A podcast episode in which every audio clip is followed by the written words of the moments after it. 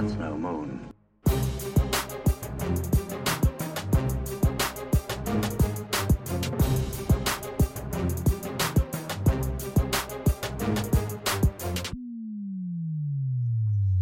Hello there, and welcome to Star Wars Legion podcast. That's No Moon. Did it the other way around today. I'm Cockles. I'm joined by back to our little trio of delight. That is me, Mr. Terrell, and Mr. Dyer. First off, Mr. Terrell, how are you doing? Yeah, really good now. How about yourself? I'm good, thank you, mate. I'm good. Are you looking forward to the UKGE this weekend for you? Yeah, definitely. It's really exciting. Excellent. The amount of people we've got coming. Excellent. Yeah, this is true. And you'll be joined by our other man of the trio, a man who is from the same place that Robert Llewellyn, who plays Crichton, is from. Also, did you know Benjamin Franklin, the American signer of Declaration of I Don't Like Britain, his family are from Northampton as well. Ollie Dyer. You know what, mate? You can crawl back into whatever hole you came out of. What is wrong with that? You live in the same. You live in the place where some actually pretty interesting people are from. Benjamin Franklin's family. My dad listened to this podcast, having also been from Preston, and he was there like, I didn't realise Preston was teetotal. Well, to be fair, I was actually talking about... You've just misconstrued me, right? See, I was talking about you live in the place where these people are from. I haven't even mentioned Preston. Oh, I know. What? There's a reason why we don't mention Preston, though. Yeah, Preston. No. What? I mean, there's also like no famous people from there, but they're just like, oh, you're from here. And I'm not. Oh, hold your horses, sunshine. Let's just look at... Let me just whack up the old Google. Famous. I've looked at famous people from Preston, and I'm unimpressed. I'm surprised there's a list. Yeah, there's a list, but most of them are from the 1800s. No, this one's not from the 1800s. If you know your cricket, Andrew Flintoff, Freddie Flintoff, is from Preston.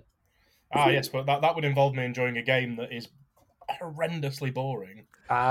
Different things, but you'll quite like his drinking habits because he's the guy who got hammered. He was hammered and got caught. I wouldn't say stealing, but also he got caught taking a pedalo out with a teammate and while severely under the influence of some alcohol. I don't know what you're referencing to, mate. Because Andy and I, both of us, we have never touched a drop. We are as goody two shoes as you can possibly be when it. And you know why? It's because you're teetotal and you're from Preston. Exactly, mate. Exactly. I will not touch the stuff. Okay, all right. I'm going to give you clues to someone else who's pretty famous. Actually, I don't know if you know the name, but okay, the creator of probably the most famous man and dog pairing that are made by animation, Nick Park. Like the creator. No, Nick Park, the creator of Wallace and Gromit, is from Preston. I had Dennis the Menace. Did Dennis the Menace have a dog? Yeah, he had Nasher. But Nasher had Nasher, and then there was Nipper as well, wasn't there? But that's American, so he wasn't going to be from Preston, was he? No, he's not. The Beano, the Dandy's American, you scumbag. The Dandy. You're not the Beano. Is definitely the Beano's off. To the people like Evan Paul out there, if you really want to know how to speak like us, read the Beano. Well, it's a bit hard to understand how we speak when you read the. Yeah, I mean... no. It's like the it's the same language. Whatever language they speak over there, it's no. It's not the same language because they're going to read colour and they're like, well, colour as. Oh my God! Is this colour? Yeah. And as my current boss, who edits my articles, has already stated that he's going to change all of the words of colour, and I'm going to try and fill it in as many times now to see if I can catch him out and sneak one through. What? So when you're talking about literally everything, and Ollie was the colour blue, and Cockles was the colour red. Yeah, exactly what I was thinking. And then Cockles moved his clones, which were coloured red on their pauldrons, so he knew where they were. Meanwhile, they moved tucked in nicely in his clone ball next to the orange colour clones, who were all that jazz. And the rebels, whilst they've got that lovely aluminium looking weaponry paint job. Yeah. Aluminium, yes. That's a lovely colour of aluminium. Mm. I'm also going to chuck one out here. If you don't drink tea and you drink a hot drink that has caffeine, what is the drink? Coffee. Not coffee. Coffee. Not coffee. It's coffee. Coffee. Is that spelled C W A R F F E E? It's K W A. Let's go. Do you know what's going to be looking forward to? That gives it the real quaff. But I think it probably I look forward to the responses on various different podcasts and this discussion, because this is an entertaining intro. But I look forward to. I think it depends on the region you're in the States. If you're in New York's Boston, so yeah, I'm walking over here, as you were saying about New York is an attitude. Is that New York Boston cross with Arnold Schwarzenegger? I'm walking over here. I'm walking over here. New York is an. As I think someone said, I think New York is an attitude, not an accent. It's like that sort of thing. But but when if you listen to someone who says like coffee over in like Los Angeles, it'll be different compared to someone who say something massively different in New Orleans, because down there when it's all Cajun, it's massively different. But there we go. Well, come on now, bring me my nice cup of brown. Yes, exactly. That. I like that. That's good. Oh, mate, deep South American is a state of mind. Right. Well, look here. I want you to, when you're TOing, I want you to be like, right, round one is paired up, and it's round. Coppers, you there are playing that man over yonder. That sort of thing. I mean, after coming back from America, I was saying to Karis that I measure things when I'm in the UK. I measure things by how money supermarket they are. Whereas whilst I was over in America, I was measuring things at how yeehaw they felt. And I was like, that's about a 1 out of 5 yeehaws for me. I gave this McDonald's a three yeehaw out of 5. Well, no, we pulled up at the McDonald's window, and an Eastern European girl poked her head out the window and just went, yes, and said nothing else. And we were like, you meant to be giving us our food? I don't know. She was like, da, I am here for McDonald's. Yeah, you'll take McDonald's now. Yes, and as all the Polish and Eastern Europeans listeners just switch off there. That's well, you know what? Around the world in 80 slights. It's all right. We just at some point we'll crack in the Australians in there at some point, because they'll it's all part of the fun. So yeah, we're That's No Moon, a Star Wars Legion podcast. We do talk about Legion more often than we talk about other people's accents and culture and stuff like that, and it's all for fun. This week's show is going to talk about upcoming tournaments and how to deal with maybe list anxiety, because we've had a few letters in from various listeners like, dear Tom, dear Mr. People, can you help us with this and this, because I don't know what to do. So is everybody that's messaging in wartime British children? Yes, they are. Sorry, sir. Please, can I have some more points? That sort of thing. We will talk about the fact there hasn't been a points change, because we were expecting it. Ollie is celebrating because he's now going, yep, that's my Blizzard Force sorted. But what we'll do is we'll each pick like 2 or 3 things what we'd like to see, and what we actually think will happen. So, for example, I'd like to see Obi-Wan Kenobi's points come down. That's a personal preference, but that's because he needs to go up by 10 points. He's too OP. he's only OP if you allow the token sharing from the previous previous cards. Everybody knows he's OP1 Kenobi. Get out now. Get out now. No, never mind. So that we'll talk. So we'll talk about some list anxieties from some people heading towards majors this weekend. We'll just have a little chat about Ahsoka and what we've seen recently that's happened with her. Like I said, what happened? She's seen action on the table. We'll see how she's been. You two went to some events this weekend. So we'll just give them a quick once over and review. But first, as is always the way, dear Patreon supporters, we love you lots. And now there are too many of you for me to tell you to say thank you to each and every single one of you now, because I'll just be here for a long time. So I'm going to pick the people who most recently joined, because otherwise I'll be here for a long time. So I'm going to go from everyone who sort of joined since the 11th of May. So Tom O's, Johnny Lighthead, Ryan Phillips, Nick Harris, Jack Prouting, and Zara Ryder. Thank you very much for your support. We appreciate it. And to everyone, we appreciate it. And with your support, we've been able to like expand and do videos. Which, by the way, if you've liked and subscribed our channel on YouTube, that's No Moon, Star Wars Legion podcast, all that sort of jazz. Thank you very much for your support on there, and the positive comments and love that we've had for all the videos and the work that Tom's done. So don't tell him, but Tom's done a good job, hasn't he? He's done a good job there. Oh, he's in a corker. Although he's now played me and Andy, so. He lost both games, didn't he? Oh, of course he did. So, no. Did he beat you? You fucking thrashed me. Oh, PG. Oh. Did he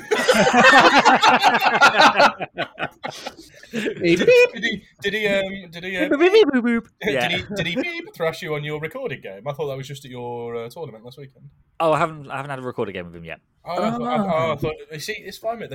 You could have played that because there's no record of it. Not really. Only the one that's on Game Uplink. Yeah, I know, but that would involve people looking at Game Uplink and actually caring about a game between you and somebody else. Yes, oh, true. Yeah, especially but when you're fighting. I haven't played him yet, but I can't make UKG this weekend, so I'm going to High Wycombe where his local store is for those who can't make UKGE. So we're calling it a World 2 because why not? Because this is 2 good events with good players that you're right. Incapable of making it to. No, I think you're doing a disservice to some of the people who are going to this High Wycombe event there, mate. I think you are. No. Well, they probably just can't afford it. You're not good enough to go. Alexa's starting to talk to me in the background of my of the podcast. It's very strange. It's like Amazon. Are you watching South Park when they go, Alexa? No, I'm not. No, I've just switched mine on. Talk amongst yourselves while I turn her off. Stupid woman. Well, that's why you shouldn't have such Android devices. Now. Have you not got one? No, of course I don't. I just don't have it in my recording room because I'm sensible. No, you've got Louisa to keep you in check. So I forgot it was there, to be fair. And then all of a sudden she just randomly starts chatting. I'm like, what the hell is she on about? And I just, never mind. Anyway, so I'm going there and hopefully I'll get a chance to play him. But knowing my luck, I'll always end up not playing people I want to end up playing. So it's just like, as in, I'm like, oh, I haven't played you. And I never do. It's always the way. So back to Patreon. If you wish to support our work because you think we're wonderful and all this sorts of jazz, please feel free to go on patreon.com/thatsnomoon, where you can see all sorts of stuff. We've got a draw to come up actually soon. We'll actually probably do that next show. Remind me that's going to happen the next show, to draw for our members. So do that next show. We'll actually draw it all out and someone's name will win a prize. We haven't decided what the prize is yet, but we'll do that next show. Because now it's quietened down, we can actually do things. So that's happening. It's just a fireman's calendar with cockles for every month. No one needs to see that. I mean, you'd be hard pressed even for my wife to even accept that as an image. Should we do a That's No Moon calendar for next year? Again, no one needs to see that. Just hold an ATST where it matters. It's Gav Tank November. I thought you might only need an ATRT to cover it up. See, that's not so bad because you only need R2D2 to cover it up. I was literally about to say, oh, are you looking to hide? Are you looking to hide your little B1? You know what, mate? You come at me with like a medium-sized Legion model. I'm going to go right down to where it's tiniest. I was trying to give you a half compliment. Cockles is really excited about the Ewoks release. No, it's all right. You can give him R2-D2. We all know that you secretly need to have Grogu hiding you. Oh, I'd forgotten about Grogu. Oh. Boom! That's what you're Thanks, Cockles. Thanks, Adam. It's only because your nether regions are webbed anyway, mate. What? He's from the Friends, isn't he? I know, but come on now. Cock and balls aren't joined together by some webbing, mate. It's his hands and feet. You don't know that. You don't know what they're like. That's what you think. You don't know what they're like in the Fens. Hey, that's where all the Fens turn off. Karis may well have let you both into my hotel room at MKGC last year. I have no way of knowing because I was asleep. And that's forevermore the party line. You'll never know. Well, yeah. MKGT2, The return. Anyway, I need to sell some more tickets, guys. Let's not put people off. Anyway, the social's the best bit. Anyway, back to Patreon. So yes, thank you all to supporters. If you are interested in becoming a supporter, you can get discounts to events that we run, either That's No Moon events. You'll also get advanced tickets for, some advanced tickets for the majors that Andy runs as well. He'll let you know when, and then you basically get a little bit of first dibs and that sort of stuff. So, and you get access to our private Discord server where you can pick our brains about lists and things like that. Many of people, of which some people, do you know what? Some people have been doing that this week. So I've had a couple of people asking me about, oh, tell me more about Anakin. And I'm like, I've only run him 6 times, but I think I know what I'm doing with him. So yeah, I'll tell you what I did. So yeah, thank you to those. And forevermore will always be grateful for your support. So Ahsoka's been out. She's had some table time now. I've not used it yet. I've not seen it, but I know you guys saw her at the weekend, and you know a couple of people who ran her in lists. What are your first impressions so far? She gets 1.5 yeehaws. I think that Luke is just better for like 30 more points, and there's no reason why you would ever want Ahsoka instead of Luke. I get that people wanted to run it with Sabine and stuff like that, but like I said, the maybe once the meta shifts, but in the current meta, I don't think Ahsoka has a place. Judging from games that I've either A, seen her in, or B, played against her. But welcome for some disagreements to come my way. So, as a yeehaw value, you don't think the Sabine card is worth it, and you should spend the points elsewhere? Yeah, I don't. I think that the free move, yeah, cool, sure. But it's so timing dependent on when you do it. When Alfie's dad was playing against me over the course of the weekend. Don't mention his name. Yeah, never mention the name. When Seal Gale, wow, Gale Senior. That's what I was trying to say. No, I prefer Seal Gale. So he ran Ahsoka in into my snows, and then he activated with Sabine before my Vader had gone. At which point I'd kind of just been AIM standbying with several HRU units and some snows. Ahsoka got popped out, and again, it's unless you know exactly when to time that card off, one or both of them will die. And you have to really, really back them up.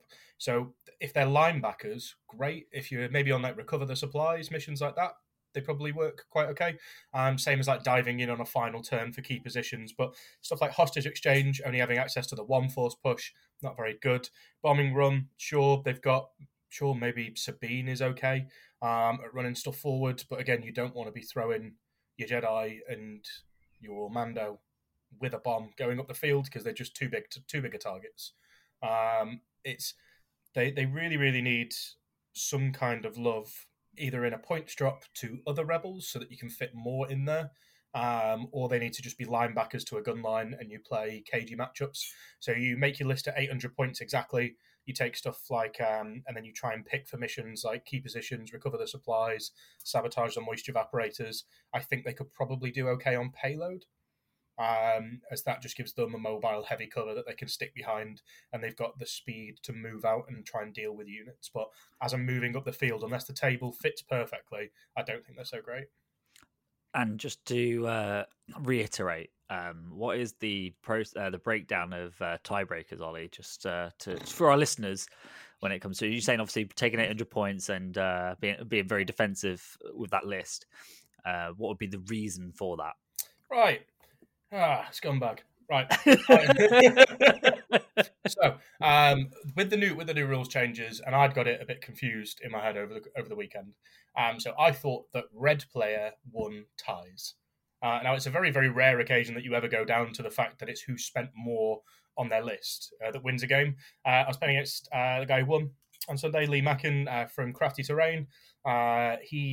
We scored 1 point each on key positions. We'd both killed 3 units of bikes with emergency transponders. We had both killed a HRU of each other's as well, with the HH12s and the DLT. So we were on exactly the same points destroyed. And then his bid was 14 points, my bid was 20, so I lost. So going in at the 800 points is why you try and go for the win on tiebreakers. If you do come up against any mirror matches, but it is unlikely that those things have hit. I've only ever heard of it happening twice in the UK. So I have a problem with that rule, and I think many people might think the same. If you spend points to make your army better, you are improving your list. If you deliberately don't spend points if you deliberately choose not to spend points, you should have the advantage, really, because you're deliberately hampering yourself by not taking so much. So we've shifted from the first iteration. That's my opinion, but yeah. Yeah. So the first iteration of this was that when the game kind of first came out, it was blue auto one ties. So then as a balancing point, they did red one ties. So when in Ollie's scenario, him picking red would have won in that tie before January last year. But obviously in the last rule change, again, to help keep balancing and kind of, it's not take away, but it's kind of just reshift the reason for bidding. So if you're not spending points, the reason for you doing that is you're wanting to skew your battle deck to give you a massive advantage. So by not taking points, you're already giving yourself a big advantage. So by me spending all of the points, I'm already on the back foot because I'm probably playing missions that I can't do.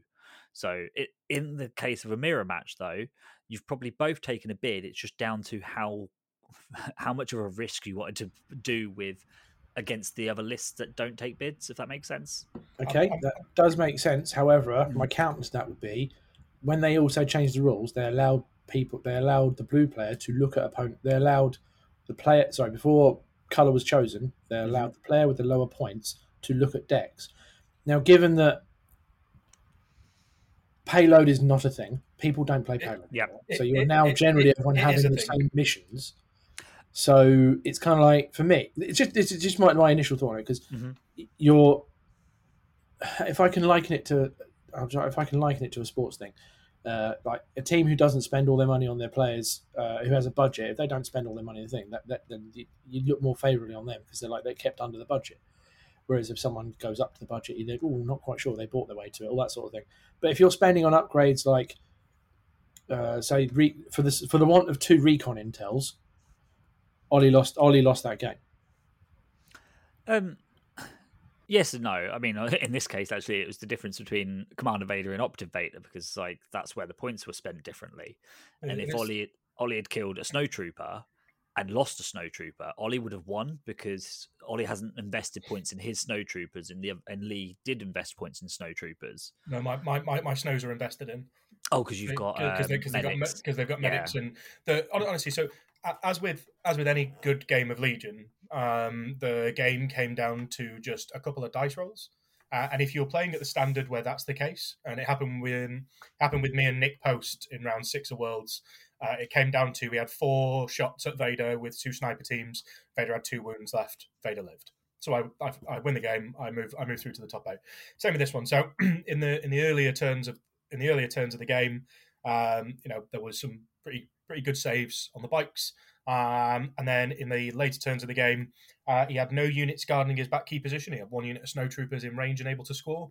I managed to pop a suppression on those ones, and then he managed to roll the suppression off. So, when you're making decisions in game, I gave myself a 66.6% recurring % chance of winning. I unfortunately lost on those odds, and these things happen. Same again. Same. Never tell me the odds. And it was the same. It was the same against Dave as well. So I think the event that we were at over the weekend, it's probably going to be one of the hardest single-day world qualifiers you could have gone to. And the standard there was awesome. So there were some really, really good games. And again, game with me against Dave, it came down to, can I knock 1 wound off an Imperial Royal Guard? And then I win. And if you're bringing games to that point, then you're not making silly mistakes. You're still playing at the good pace, making good decisions, because if you were making wrong decisions and mistakes, the game would be a lot less centralised. And I think that if ever you're in a game and you think, I failed that save, so I lost. Good. That's really good. Like, if you're bringing it down to that, that's amazing. Because that means you've gone literally toe-to-toe with your opponent and you couldn't have done any better. Yeah, if you want a 50-50 coin flip, all right, it seems funny at the end of the day. You go, I wasted 2.5 hours for a 50-50 roll-off. But in some games, that's putting the odds massively in your favour, especially if you're playing like an uphill battle against Blizzard Force. If you get it down to 50-50 where statistically Blizzard Force win that matchup 70% of the time, you've gained 20% by your player skill, your choices. So you have to kind of break it down and sometimes look at it, as you say, playing a high-level game. If it comes down to 1 dice roll of a 50-50 or I roll 1 suppression off, which is only a 60% chance of you winning, there'll be loads of games where you lose that dice roll. Oh, yeah. You get the wins on it in that case, but yeah. Absolutely. And when you're going up against essentially a mirror of your list, albeit Operative Vader. When it comes down to that turn six on key positions, there isn't really a lot of difference between Operative and Commander Vader, because you've both got access to the same tricks and you're both going to be doing... And that's why the middle ended up a draw, because we literally both had the same tricks, both got the same amount of units on there, and we both managed to kill. And it really shows that... depending on how you play Blizzard, yeah, sure, there's going to be some saves that go against you. Like, you know, when I overwhelming barraged into a bike and an officer, 4 hits on the officer, 2 saves, 4 hits on the bike, 2 saves. And it's things like that that really make a difference in the game, because if you don't get that lucky little kill of a bike, or and just like reducing your opponent's like teeth as it's coming into you, then it can either turn into a bloodbath and you lose almost everything, same as your opponent, or you end up going into cagey mode, and then it all comes down to a turn six. But any games like that are really fun. Yeah, it's dice spikes though, isn't it? Like, yeah, that's part of the game and you can't account for it. If you're making the best tactical decision, you made the right choice to shoot the officer and shoot the bikes. There is nothing wrong tactically or anything. You didn't put anything at risk to do it. You've done the right thing, and dice have been part of the game. And then you need to look at the next equation of the game. You need to go, right, okay, well, I didn't do that, but how can I now keep my advantage potentially going or get an advantage up? And that's why I love the game. Like, that's how you do it. And of course, like, whenever you're pulling things out the stack, it can be, right, I desperately need a bike. I've got 4 in the bag and there's 2 core, and you'll pull a core and you'll improvise and you'll pull a core. Yeah. You're like, ah. And they're trying to get a troop and they pull 2 bikes. Yeah. Like, it's such a swing game. So long as you stick to the basics, don't overextend yourself, know what you're doing with your units.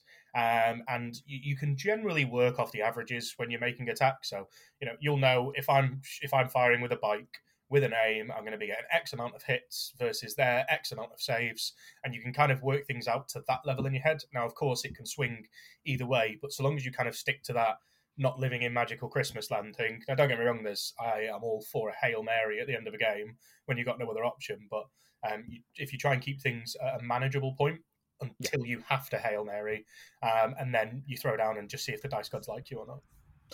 So... that moved on from Ahsoka into other things really quickly, which is quite impressive, our segue. So there were 2 events the weekend. So, lads, just talk to us about your games. So do the Saturday first, obviously, because that's Saturdays before Sunday in life. So Saturday first. What did you do? What did you run? How did you do? What was fun? What went well? What would be even better if? Andy first, and Ollie, and then... go game 1, game 2, keep going. So I decided to play for fun on Saturday. So I took Dooku Asajj. The look on Ollie's face is like, what is fun? What is this fun? I spent money. I don't want fun. Like, obviously, I'm still trying to get wins while having fun, but it's... with no points changes, I didn't want to be a sweaty try-hard and just bring Dark Troopers. Like, there's no fun for anyone when I do that. Or Blizzard Force. So I didn't want to do that. So I just brought what I want to try and make good. And if I can get some reps in now, if there's ever a chance where it does become good, I've got a head start based on that kind of thing. And I've had a few Dooku Asajj lists floating around, and I wanted to try one. So it was Dooku, Asajj, 5 B1s, 2 with portable scanners, 2 with medics, 1 with a HQ uplink, and then 2 staps with linked target arrays. So it's just not good. Like, game 1 was against... I can't even remember. I have to pull it up quickly. Legion uplink, where are you? It's in... I'm trying to think. My events, organising past events. Yeah, while Andy finds out, put some interlude music, which is da da da da da da da da da da. Yeah, round one. Yeah, and we're back. I played Nav round 1, so Nav was playing his Dooku Cad Bane. So it was a nice little Dooku off between the two of us. I'm trying to explain it in a way. He was a bit too passive with Dooku. He played his 1 pip while he was up on a roof, and I knew he couldn't really then charge me into melee, so it seemed a bit of a waste. but it gave him the priority he needed to start shooting and putting wounds on stuff. So he put some wounds onto a Sarge. I charged her into some Magna Guards and lived. And then I spent my medics basically running them up the field and just healing her to bring her back up, which kind of was a bit annoying for him. But I couldn't get the bounty, and I spent the day basically making sure that I played the bounty for the Divulge for all three games, no matter what. And in both games where I played against a Force user, it was the wrong choice. And like, I just needed to make sure that that was the case from this experience. And me and Nav played, we only got four turns. We'll just start a fifth turn. But I just said, oh, it's going to change any difference. Just call it there so I can go do some admin-y things and obviously TO a few things. But yeah, he won on the key positions. My Dooku went down first, basically, and I didn't get his down. I needed both Dookus to go down on the same turn for me to be able to have a chance of winning. And then game two was against Stuart. That was a good fun game. Again, playing key positions. But this time I managed to get Dooku and Asajj into his army roughly about the same time, which really helped. But Asajj went down, but Dooku lived, and that pretty much carried me through it, if I've remembered that right. I'm sure Stuart will tell me it was the wrong way around. But basically, the problem with the list in general I found is, although you've got that free pip to help you like engage with both Force users at the same time, it means you're also probably going a bit too early with them. So if you're against another Force user, they're going to force push them out. And then they're like, you sat there in the open getting shot at or whatever, where normally you'd wait until the very last thing to go with Force users. And there isn't much, especially in my list, there isn't much of a punch after them too. The stats are there is like a harass to go with a Sarge.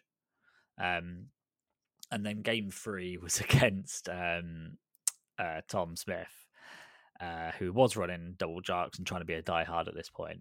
And he was 1-1 at this point, the same as me. And I moved Dooku out as the last activation of my thing and double moved him forward. He had two dodges on him, and I forgot there was a standby on one of the Dark Troopers. They double activated, and I forgot they had a standby, and he shot at range 2 of me.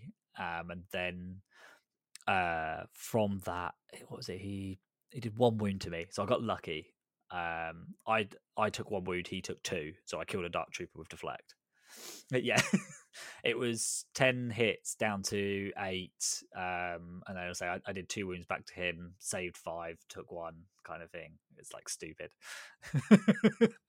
And then the following turn, I played the free pip to allow us to double go first, because I was in my head. I worked out if I played my one pip for Relentless, it made no benefit. Where I went with Dooku, I took a shot again because he won priority. And again, I think he did 2 wounds to Dooku, and I deflected again another wound back. So I was killing him quicker than he was killing Dooku from deflect. Moved into melee, took a standby, and then I had to kill them before Gideon went, because he's got demoralized to strip the standby, and he was within range 2. So I spent it straight away, which cleared room for some more Darks to move into melee and kill me. And so he spent all 4 Dark Trooper activations to kill Dooku. And he only just went down by 1 health. And if he had lived, then I think I probably could have won, because I would have had priority the next turn, killed the Dark Troopers, because they're only down to there's a leader and one Gatling gun on 1 health. So for one thing, so there's 3 health on 1 unit, and the other one was on full. So I could have easily stripped him down a bit. Asajj at the other end of the table went, because I was playing him at the opposite ends of the table, and she killed a unit straight away. The following turn, she needed to move into a unit, kill him, and move off towards head towards the middle for help me start winning, or have any chance of winning. And I rolled 8 black and scored 1 hit, which is awful. I moved it up to 2 to get Pierce 2, but he already had a dodge, so it was like I rolled 8 black dice and did 1 wound, which is like it feels bad, and I'm struggling with that with her. You deserve it. Yeah, the deflect saves with Dooku were amazing, and like there was another one where I think I had one health left when he was punching me in melee, scored 4 hits. I saved 4. I was like, cool. Disgusting.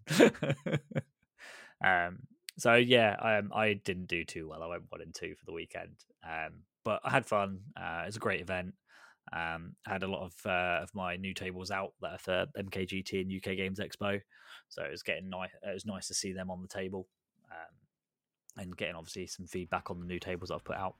Yeah, that's all. It's weird to see you not do well at an event. It was strange to see, but there we go. You're having fun. It's fine. Practicing new things. But you did the Sunday as well. I did. Yeah. So.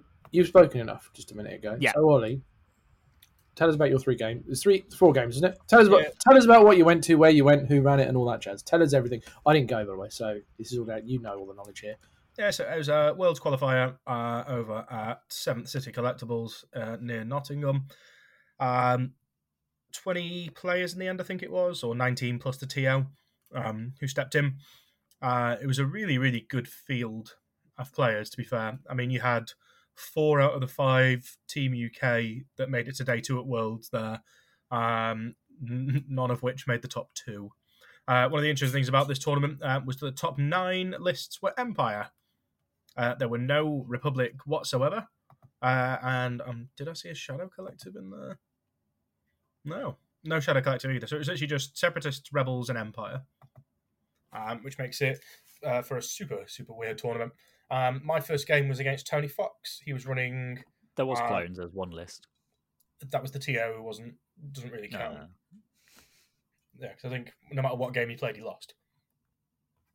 He was the bye, but made sure that people could still play essentially. So yeah, super, super weird. First game was against Tony Fox. He was running a weird mix of Chris Reese, the Englishman hidden away in Scotland's list, and Luke Cook's list. So it was the 12 activation, triple sniper.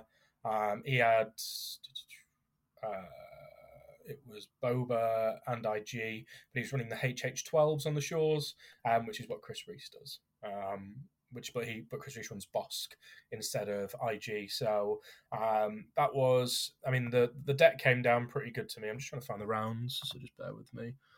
1 second. So round 1. Oh.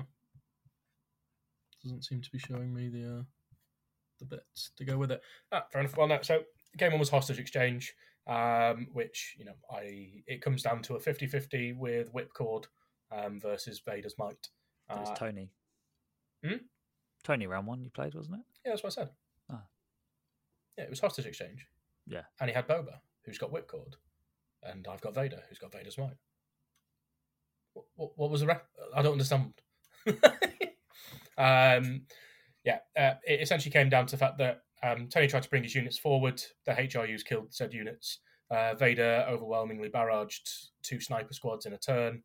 There was a lot of death on that side, and I think I only lost a squad of bikes for the trouble of it. But again, I don't play Blizzard in the contemporary manner, so my bikes generally do donuts for 4 turns or so, and then they just dive. Obviously, depending on the mission. Game 2 was against Alfie's dad. He was running the Ahsoka and Sabine list. Can we just pause a second here? Is the reason we don't say Alfie's dad is because he's actually Voldemort? He who cannot be said, all that sort of thing. He who cannot be said. Well done. You know that for getting the world round. He who cannot be named, or whatever it is. It's because he moaned at me for, and I think Ollie was in the room at the time. He's like, "Oh, you guys never mention me on the podcast." And at that point, we were kind of name dropping quite a few people because we've been to quite a few events in the early podcast and stuff. And I think he'd been to a few of the events, and yet we'd still never mentioned him, kind of thing. The only reason I get mentioned is because I'm bloody on the show. I'd never get mentioned otherwise, because up until recently I didn't crack a top 4. So there we go. Yeah, so I think it's just a bit of a... It's now just the thing. He cannot be mentioned. And Alfie's genuinely worth mentioning because he's more hair than boy. That boy has got an afro the size of like 8 footballs. He's not. By the way, he's not a Wookiee. He's just yeah. He's just got the hair capacity to make a full suit jacket. Whereas his dad, on the other hand, has the hair capacity of nothing.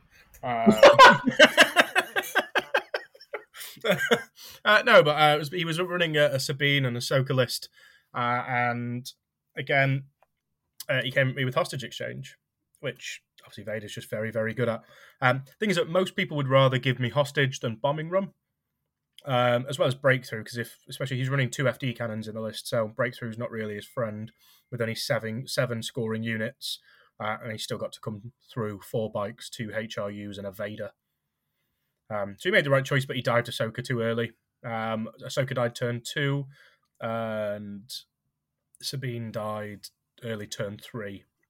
And after that, I think at the end of the game, he was left with an FD cannon versus, I think I'd lost a bike unit.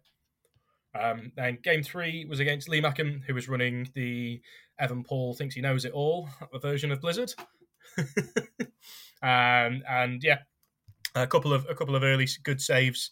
Then a KG middle, and then again, like a 66% chance of winning the game, lost on a dice roll. And that's just how it goes. Lee's a really, really good player, really nice guy. He runs a page called Crafty Terrain. I know very little about it, but I know Andy does know a little bit more. I will be giving them... Oh, I need to know more about this. I'm going to be giving them a little search and a little listen. And then game 4 was against Dave, which... Like I said before the game has even started, it's a 50-50 coin flip with who wins out of me or Dave, and it's the same when me and Andy play. You may as well just toss a coin and then decide it there and then and go for a pint. The innards of the game mean literally nothing. One of us is going to win about 50% of the time. And it was Dave's running a Dave list, so obviously you don't really know what's happening until it happens, and you go, that's what that does. It's a funny list because you look at it on paper and you're like, what the fuck is this? PG. What are you doing, Andy? What are you doing? I could have got away with one. You're allowed one. Sorry, what are you doing, AJ? Yeah, man. How you doing, AJ? Yeah. Arsehole. Public service announcement. The reason we're not mocking the fact that you're called AJ is the fact that in Britain, no one can call you AJ and... sound serious and keep a straight face. Yeah, it's like hello, hey, because and also what I imagine also happens is when potentially people from other places in the world who speak English might say they might put a British accent on that and call you AJ, like all right AJ, pip pip what oh, all right sunshine. also continuing on the let's go in on Andy from. Andy. So for those listeners who don't know, I make quite creative list names. And they're always derogatory of Andy in some manner of speaking. I can't say the first couple because it's a PG rating, and I said those at smaller events. We started off a little while ago with Andrew Terrell-Eat's Dogs, which is the one which he had to publicise on the Fifth Trooper website and on his report. He had to put that as a list that came first at Stockport, and everyone thinks he eats dogs. And you know what? I thought, you know what? I'm not going to be boring. I'm going to change it up a little bit. So for my list for UK Games Expo, it's called, believe it or not, Andrew Terrell eats 5 dogs a week, which is my new list name. However, Andy set his own list name on Saturday. And bear in mind I say Andrew Terrell on my list names, whereas he only put Ollie, and he put Ollie eats cats with a cat emoji. The funny thing is he has a son called Ollie and didn't say which one of them eats cats. Therefore, I am safe from eating cats. They're quite an animal-eating family from what I hear. Is Andy like Craig David, but with dogs? He ate a dog on Monday. He ate a dog on Tuesday. He was eating dogs on Wednesday, and all that sort of jazz. No, absolutely. Like, do not take a golden retriever within 10 feet of his house. He'll be out there like a whippet trying to grab it. Sausage dogs beware. Looks like meat's back on the menu, boys. Anyway, Andy, you tell us about your games. Yeah, so I played Lee Macken round 1, and he's a lovely bloke. I've met him a few times, I believe. I had this conversation with him. It was about an hour and a half into our game. I was like, oh, you're wearing a Crafty Terrain t-shirt. I know who you are now. Like, it's just, I've spoken to him a few times through chatting and things like that. And we've exchanged a few conversations, and I've watched a few of his videos, battle reports and stuff. And like, it was a great game, really, really great game. And the fact that an hour and a half in, we're still having casual conversation while playing a really serious high-end game between the two of us. So we played Key Positions Hemmed In. He picked a piece of terrain on his right-hand side, my left-hand side. I picked another one the same side of the board. So I was like, we're playing on 3x3 against Vader. I didn't like it, but I didn't like the option to split it, having one on the left, one in the middle, one on the right. It just, I don't think it's the right thing to do against Blizzard either. I don't think it's hard to do it in lots of different ways. Blizzard just is quite good at everything, because if I split it up, he can split his bikes up, and I've got less bikes than him. And like my Dark Troopers obviously deal with Vader, that's the intention of my list, and then my troops deal with HRUs. So like, I've got answers and stuff, but the way the board helped me make the decision was he deployed everything behind, or was going to, because of Hemmed In, the only line of sight blocker he had, which was this massive carcass of an ATST, sorry, AT-AT. So he had to step out basically into the open, into my gun line, if Vader was ever going to approach me. And he was very passive for the first couple of turns, which allowed me to move on to both them key positions and secure them early on.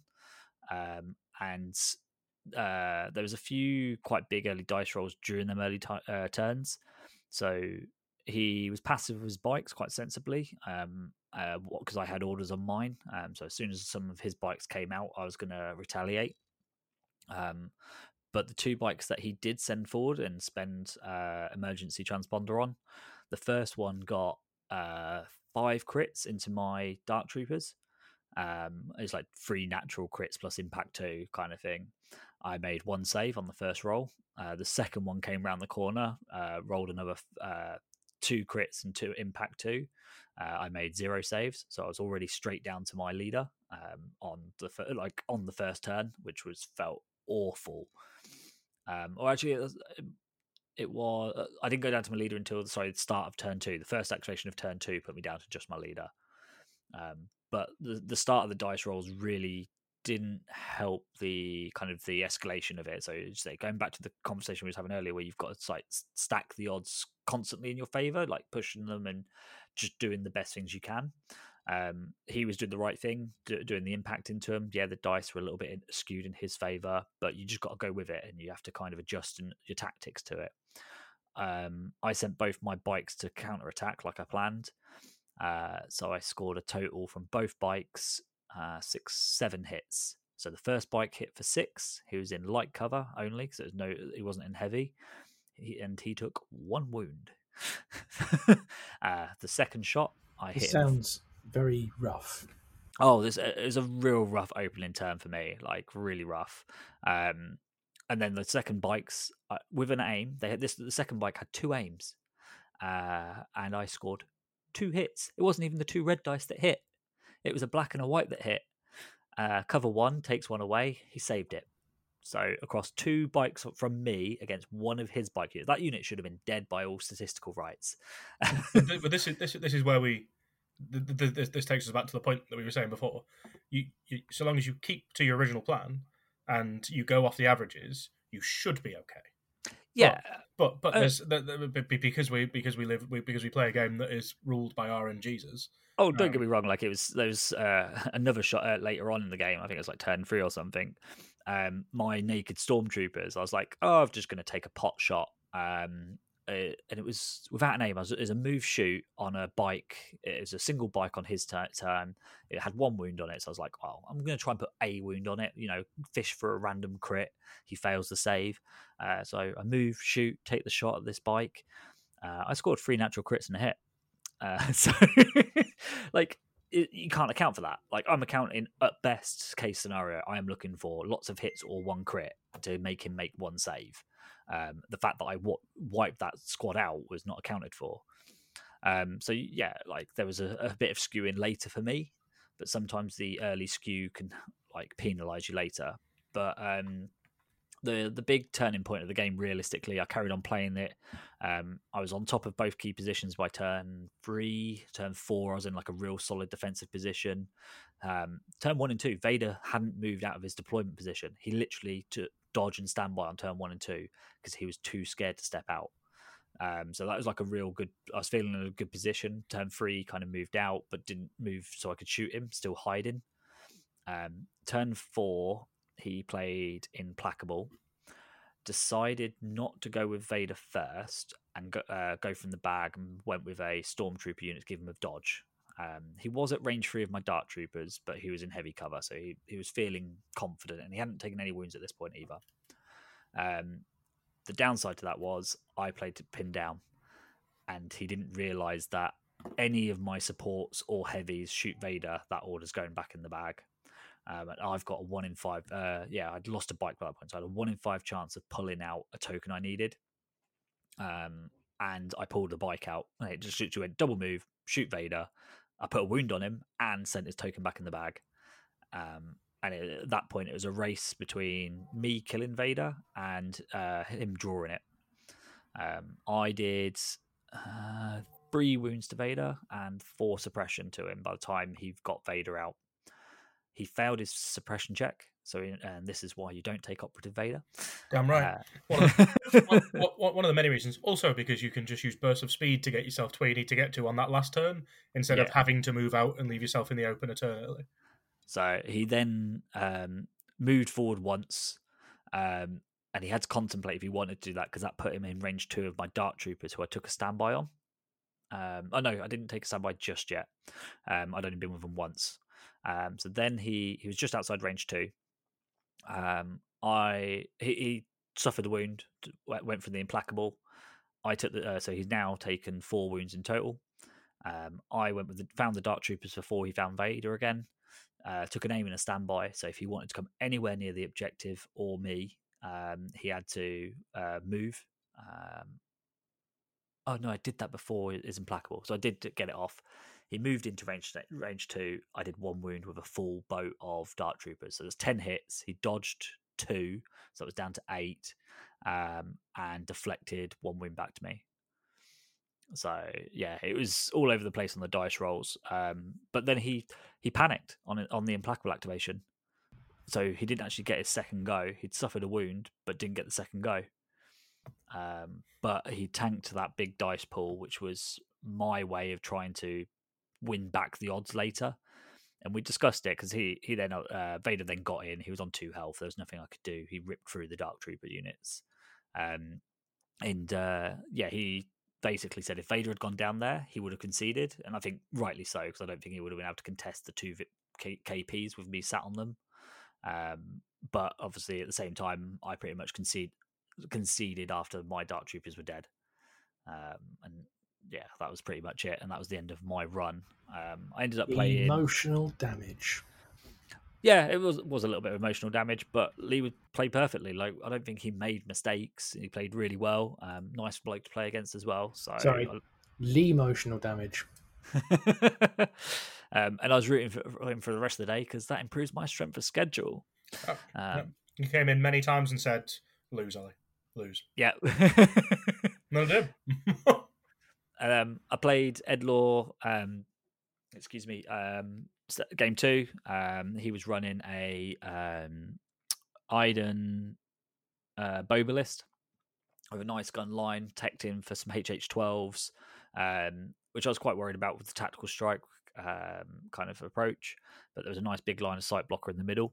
There was a few times where I just left my Dark Troopers and I just took an aim and a standby, because I didn't want, he hadn't been with them HH12s yet, and I just had to wait it out. But by doing so, over the course of the 6 turns, it meant, because he was playing intercepts, that he couldn't approach that middle point either. So I basically controlled the middle for all 6 turns. Once my 2 units of Dark Troopers were sat there, they suffered quite a bit of heavy losses, but with having both of them alive by the end of the game, he couldn't contest it, and still having a large bit of my army. So that was game 2. Game 3 was against Dave Grant. He had the pair down at that point. So if Dave wins this game, he potentially can be undefeated, because there would have been 3 undefeated people going into the last round. And then, obviously, he could have potentially won first place. I stopped that, and but it came down to a 50-50 dice roll. He took... I was playing Intercept, and he got a little bit greedy on turn 5. He played Boba's new 1-pip, making my way in the... No, that's the 3-pip. If you muted it. Rule with respect. Is that one we add to black dice, yeah? No, the 1-pip where he gets marksman and... Oh, can't remember now, sorry. You just said 3-pip, I thought, anyway. No, I think I said ruling with respect, which I know is 3-pip. It's the 1-pip, gives him marksman. So he didn't give Boba an order and put it in the bag, hoping to get Boba to basically one-shot a unit of Dark Troopers with... I think we worked out it would have been like an average of 5 crits, basically, with PS1 behind it, because he had an aim plus Hunter plus like an aim for the action kind of thing. So, but because he went that greedy, I managed to kill Boba before he pulled him. And then when it came down to the final turn, he had a T21 shot from his dewback, which I failed to kill throughout the whole game. It was a great distraction Carnifex on his part. It killed a unit of scout troopers. It finished off a bike unit, held up a shore trooper unit for 2 turns. So they couldn't shoot anything. Didn't kill any of them, but just was in melee with them constantly. So they couldn't do anything. And then on the final turn, the dewback disengages from combat, gets to shoot my Dark Troopers, scored a crit. It was a Dark Trooper that had 1 health left. So it was a 50-50 dice roll. If I save it, I won 7-5 on Intercept. If I fail, he won 7-5 on Intercept because of the who controlled the middle point, basically. Because, he'd allow me to get the early victory point in the middle. And I made the 50-50 save, and that led to Dave not getting a chance to win. And that was emotional damage for Dave. Who won the event total outright then? So top 3 was Lee Macken with his OP Blizzard Force, Operative Vader. Second place was Lee Groves. Kai Groves, sorry. So does that mean that Operative Vader Blizzard Force is the superior Blizzard Force, we think? I mean, in some ways, yeah. It's quite funny because I think... I'm saying it because Ollie's not in the room. He's just left the podcast. So we can just absolutely slate, Commander Blizzard is crap. You suck. And he can't respond. I think the funny part is in my game against Lee, we discussed if that was Commander Vader, like the differences would have been huge. Because he wouldn't have been able to panic. He would have got both of his actions. With the burst of speed, he could have been as far back as he needed to be without being worried about the engagement distance, because you can engage further back with Implacable than a Operative Vader can. Commander Vader in our game would have been better for him. But obviously, I don't know how his other 3 games went. So Kai's list was a generic Empire list with Imperial Officer, Operative Vader still, 2 Shores, 2 Mortars, 2 Stormtroopers with impact grenades only, but then 3 Death Troopers. No, it's not. Sorry, I misread that. It's 1 Death Trooper unit, 2 Scout teams. So he still came second with an Empire list. And then Dave came third.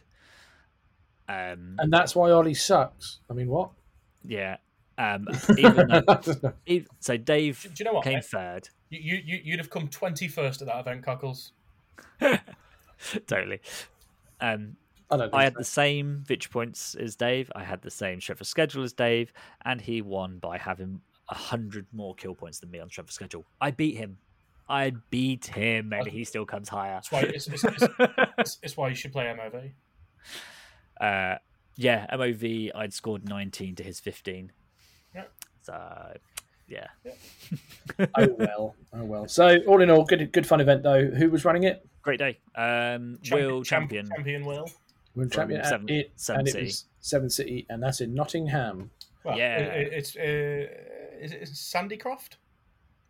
Technically, yeah. So it's not quite Nottingham. I think the main store in Nottingham's like Element now, is it? Pass, don't know. Yeah, I think Element's got a Nottingham. Have they got? They've got a Nottingham branch. I'm almost certain of it. And if not, there's a Sanctuary, but even that's not Nottingham. No. Yeah, not Nottingham. So, and that's all gone. It was good. Cool. And that's the tale of the events for this weekend. Now we're going to have a short interlude about something completely non-Legion related in terms of a game, but Legion related in terms of something that the community is doing. And then after down clock music. So, I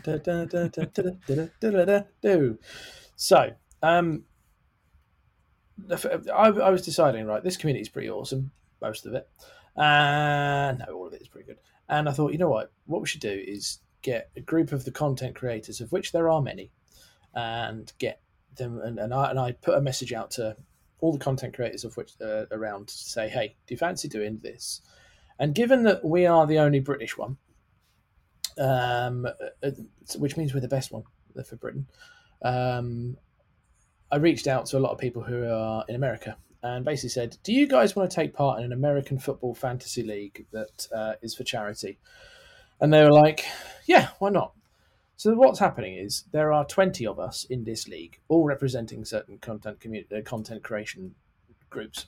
And the idea is that by the end of the American football season, we'll have raised $500 to a charity that will be chosen by the winner of said fantasy league. And I'm just going to give a little shout out to everyone taking part. Well, not everyone, but like the groups taking part, because some of the charities that are there are pretty awesome as well. So firstly, let's go with the man, the myth, the legend that is LJ Pena, who is representing the Discord, because he is the Discord. So he's on there and he's chosen a charity called Canines for Warriors, which I believe is dogs for soldiers, because he's in the US military. Then you've got Tim and Evan, who are representing for the Fifth Trooper. Then you've got you two representing, plus me and Matt Haslam representing for That's No Moon. You guys are going to go supporting Macmillan Cancer Trust, and then myself and Matt are vying for the Joshua Tarrant Trust, which is a charity local to where I live, which looks to help kids with brain tumours and stuff, which is some awesome work there. Then you've got Seth and Zeus Juice from Bombad Generals, who are doing Meeples for Peoples. I'll look more into the charities as time goes on, but this is if you're just people there. We've got the Stabcast guys, Will and Ben, who haven't decided their charity yet. You've got the Inglorious Blasters guys. It's got Brendan from there. He's doing Four Paws for Ability. And you've got the Legion 99. You've got Nick and Keegan repping Legion 99, and they're supporting the Trevor Project. Valor 121216 Biobuster from the Lost Legion, they're in. No charity decided. Then you got John Solo from the 818. You've got the guys from Friday Night Fights, Jace and the Terrain Studio. And who else, have I missed anyone?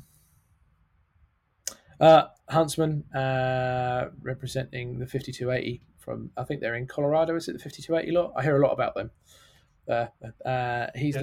They're looking to support the Wounded Warriors Project. So all these charities, someone's going to get $500 at the end of it, and I had to make it dollars because as much as the pound is worth a bit more, it's just easier to do it because there's more Americans to do it, which isn't a bad thing. It's just someone's going to get some charity money, and so if you are wanting to sort of know more about it, we're going to update as time goes on. But the idea is this is American football, and what makes it quite fun is Andy has no idea how to play American football or what they are. Andy, ask a couple of questions about American football. Go. How do you score? In American football or in the actual or the fantasy football thing? The latter. Right. Like I don't understand. Right. I'm going to explain this concept. So for anyone who doesn't know, the idea is that in American football, you draft players. So you can own one particular player in your fantasy team that I can't have. And the idea is that what they do in a real world game, they get points for. You asked me earlier, what's a QB? QB is a quarterback. They're the ones that basically chuck it. Now, if you play Blood Bowl, think of that. They're those ones, yeah? So liken it to that.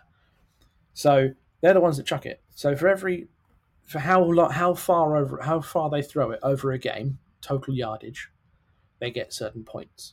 If they score a touchdown, they get extra points, like scoring a goal in Fantasy Premier League, that sort of thing. You get extra points there. Wide receivers are the ones that do the catching.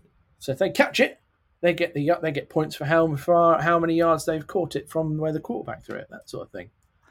Okay, so what does the hell an ADP abbreviate to? Like when I'm picking these people, average ADP means average draft position, meaning that in all the leagues that the app we run it on have, ADP means that's where they've been picked across the whole thing. So high ADP means that they're picked higher up in the averages.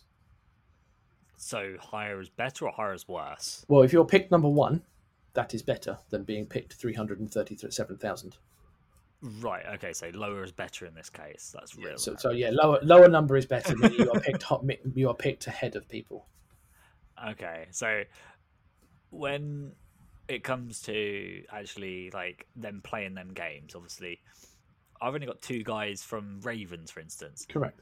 And they're playing a game. So do I only get points for the two guys who are playing, and the other guy's got 5 points? So let's say your two guys, and let's have a quick look who your two guys from the Ravens are. I think I've only got one Raven. No, you've got J.K. Dobbins is his name. He is a running back. Basically, the quarterback goes, I'm scared, I'm going to give him the ball, and he's going to try and plough through the big bunch of people that are in front of him. For every yard he goes, he gets a certain amount of points. So if he runs 10 yards, he'll get a full point. If he runs 100 yards, he'll get 10 points or something like that. Make sense? Yeah. Okay. And that's how that works. Yeah, but say I've got two Raven players in my draft. Yes. And my opponent, say we're playing, I don't know, give me another team. Let's say the Ravens. The Dallas Cowboys. Yeah! There you go. Here we go. So say I'm playing against the Dallas Cowboys and... Yeah.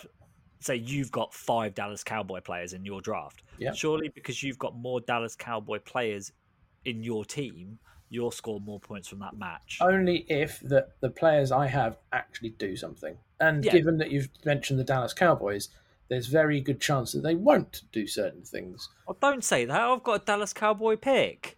I'm really... Oh, no, you've got Micah Parsons. He's actually not a bad player. So you're right. Dallas Cowboys have got mega defence. Although I'm saying this from a point of view of I've never seen a game of American football, ever. I've already played in one league and I came 3rd out of 10 here. He did. And that league also contained, a good split of, now this will be quite funny, that contained 5 Brits and 5 Americans, evenly distributed in 2 divisions, one called the Rebels and one called the Empire. Well, no, or Republican separatists might be that actually, but either way. But the point of this league is to have a bit of fun, promote everyone else's content, because there are loads of really cool stuff. Like Legion 99 do some real cool stuff. Like Keegan and Nick are real good guys. Evan, he's all right. Tim's cool, and all this sorts of stuff, and the others. They're all really good. White Knight. Yeah, I'm catching up with loads of stuff. Like the one today, I was listening to Stabcast today with the guy who was a guest on, and he sounded a lot like Matey from Kingsman Golden Circle, and that is I think he was from like Tennessee, and that is an accent that I love. So that was pretty damn cool. We're raising money for charity and all these, and raising awareness of all the other content creators out there. So if you want to know more. I'll be posting stuff about it on the social media stuff. But equally, if you want to keep up with teams or keep up with some certain charities, I'll let you know what's going on with them and all that sort of stuff, because the Trevor Project in the States do some amazing work in terms of LGBTQ rights and things like that. The JTT Trust is cool down this way in the east of England for kids with brain tumours and stuff like that. A friend of mine runs another fantasy league where he's raised about £5,000 worth of stuff doing for them. It's amazing. Equally, it's also good to have some cross content banter, because there would be nothing funnier than one of 4 Brits, of which there are, because there's myself, Haslam, and you two. Wouldn't it be hilarious if the Brits, one of us, went and won that league, and it's an American sport? I'm trying. I'm on full research mode for this. I've been watching videos. I've been reading up on the different types of drafting leagues, I am 100% dedicated. I don't care about my Legion game at the moment. I care about my drafting NFL game. That sounds like the coward's way of doing things. I just picked, I picked the name that's got the most numbers next to it, and that's who we go for. So I'm going to quote I'm going to make an in-betweeners quote here. You're going balls deep onto this, are you? Big balls deep. Cool. I'm going to have my toes in there as well, and my little finger over here. If you're interested in knowing more about what we're doing charity-wise and things like that, let us know, because there's some other things that we're doing charity-wise. Ollie, do you want to take over this one, because it was sorted today charity-wise? Yes. So I don't know the name of the charity that it's going to yet, but one of our lovely, lovely patrons has gifted us with a lovely Star Wars Celebrations minis box. I can't remember the exact name of it. The one where it's Luke versus Vader with Palpatine watching in his chair. It's the recent Expo stuff. It's highly sought after, isn't it? The recent Expo prize. We will be doing another 2-day Open Worlds qualifier in September, and we will be doing that as a prize at that event. And the money that we will be, due to him giving us this awesome prize to hand out to people at the event, we will be making a £100 donation to the charity that he's been chatting about. So I do still need to work out the finer details, get the correct name, but what an amazing thing to be a part of as a community.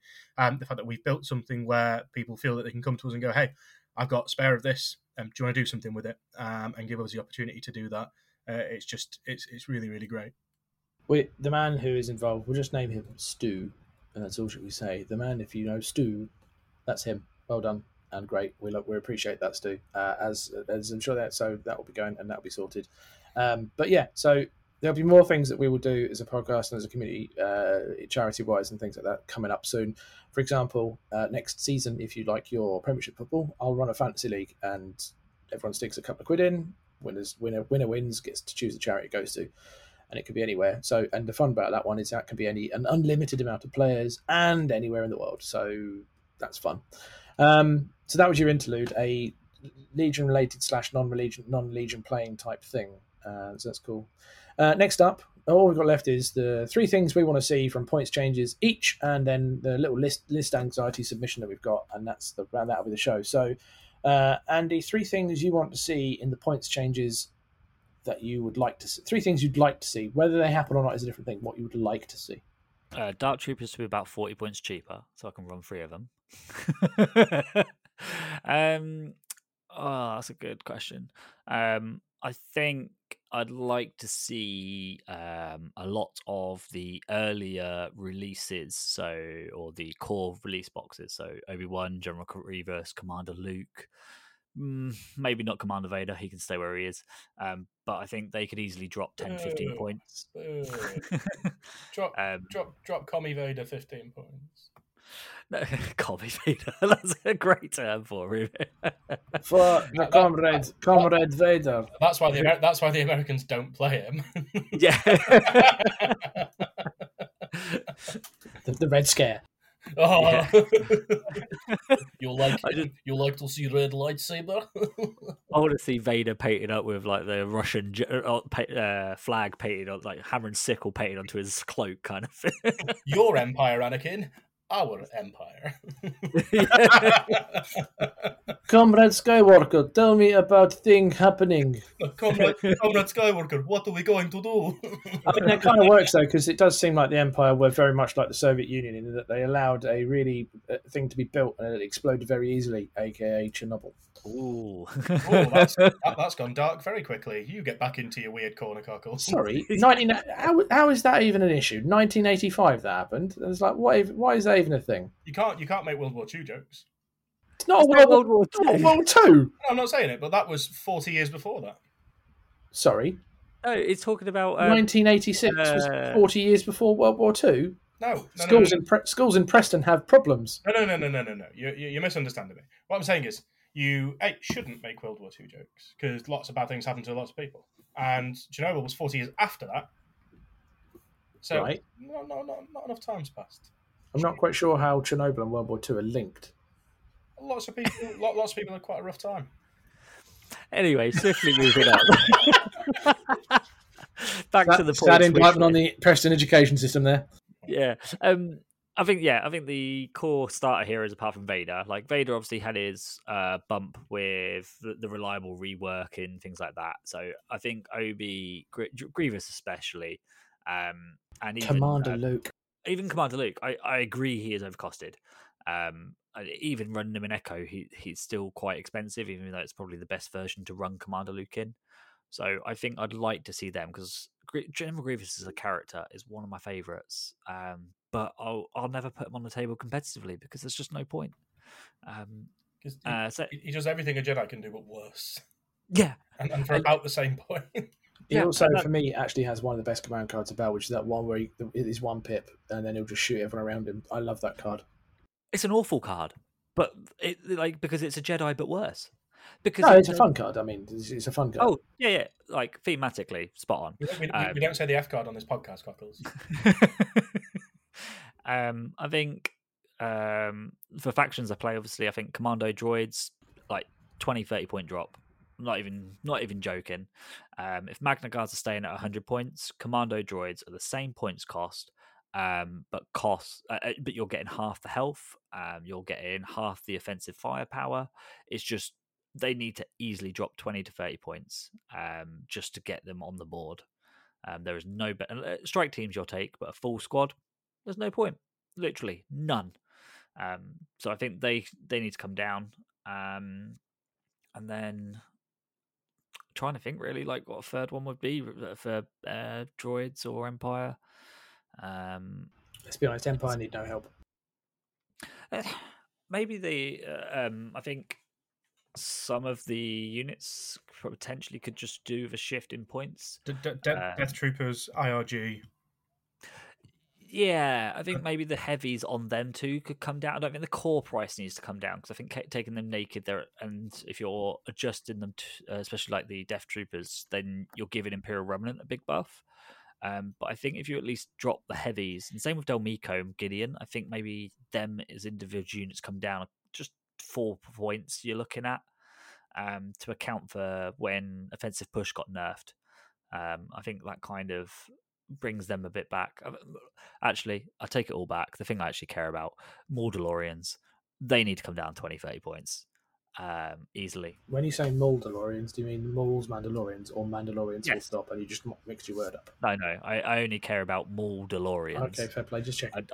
I think Rebel Mando should go up 30 points because I don't care about him. I mean, game balance terms, yes, I think they're in the same bracket.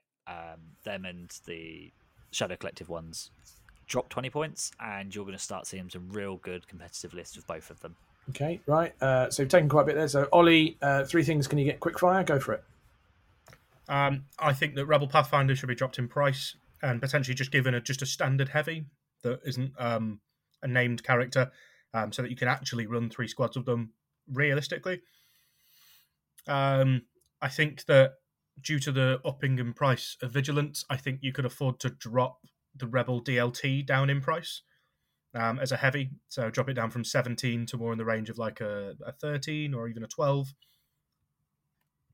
Honestly, I think that the reasoning for boosting the points in Vigilance is to tackle the pikes, because the pikes were the problem and they didn't remove the things. But I think that in this current meta, you could run Luke DLTs and still probably do okay if it was at its older points.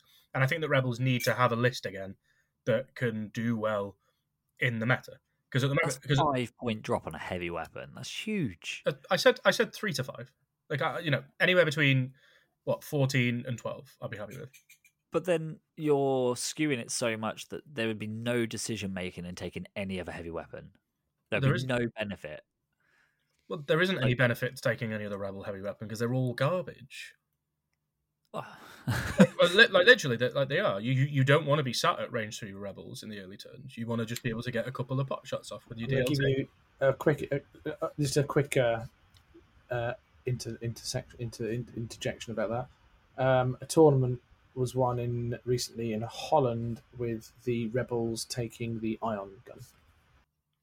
Okay, that guy got really lucky and RNGs have smiled down on him, but at every other tournament, that's not going to fly. Well done, Tim. Well done, Tim Janssen in Holland. Well done, Tim Janssen in Holland. Very well done, Tim Janssen in Holland. Other than that, I think you can afford to drop things like Rebel ATRTs.